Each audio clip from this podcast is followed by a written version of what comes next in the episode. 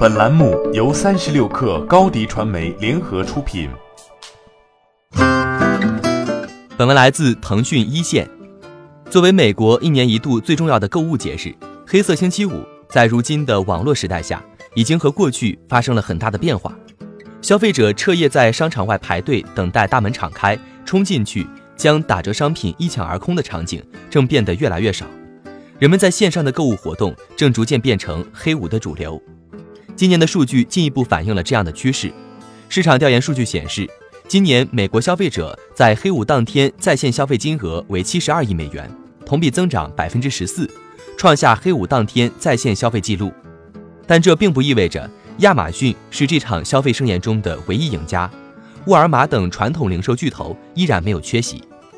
黑五这一特殊的消费日所展现出的消费场景，实际上在某种程度上反映了美国整体的消费趋势状况，即在电商日益成为消费行为主流的同时，传统的线下消费却并没有被线上消费所替代，线上线下的消费购物形式仍将在长期共存。今年在线消费持续增长的同时，到店购物消费总额也比去年同期增长了百分之四点二。几大因素决定了这样的现状，首先。去往商场购物仍被许多美国人视为节日活动或者日常家庭活动的很重要的一部分。以黑五为例，在平日里很少见到的拥挤的人群中排队购物，本身成了感恩节假期活动安排的一部分。许多美国家庭会选择在感恩节家庭晚餐结束后，举家前往附近的商场购物，这也是黑五最初的形成的来由。其次，很多折扣商品并不会出现在商家的在线购物页面上。有一部分打折商品只在线下商场内出现。第三，美国快递效率并不高，也是重要原因之一。在购物旺季，网上购物的订单往往要耗费比平日里更长的时间才能送达。对于许多等不及快递送达的消费者，他们将选择直接驾车前往商场自行提取。对于商家来说，也是更为节约成本的做法。根据市场调研数据显示。今年黑五期间，消费者在线下订单然后到店提取的交易量较去年增长了百分之四十三点二。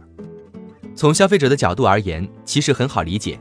尽管亚马逊提供了或许是最好的电商购物体验，但这些年来传统零售商在电商业务上的奋起直追，也让亚马逊的购物体验优势变得不那么明显。在黑五期间，除了亚马逊平台一些独有的自有品牌商品。其他商品的打折力度与其他平台并没有太大差别，甚至还不如其他平台。那么消费者最终的选择也就不难理解了。无论消费形态如何发生变化，商品的价格、购物、退货的便捷程度等，依然是最终决定消费行为的决定性因素。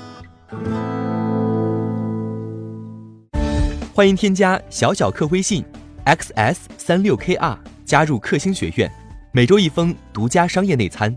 终身学习社群，和大咖聊风口、谈创业，和上万客友交流学习。高迪传媒，我们制造影响力。商务合作，请关注新浪微博高迪传媒。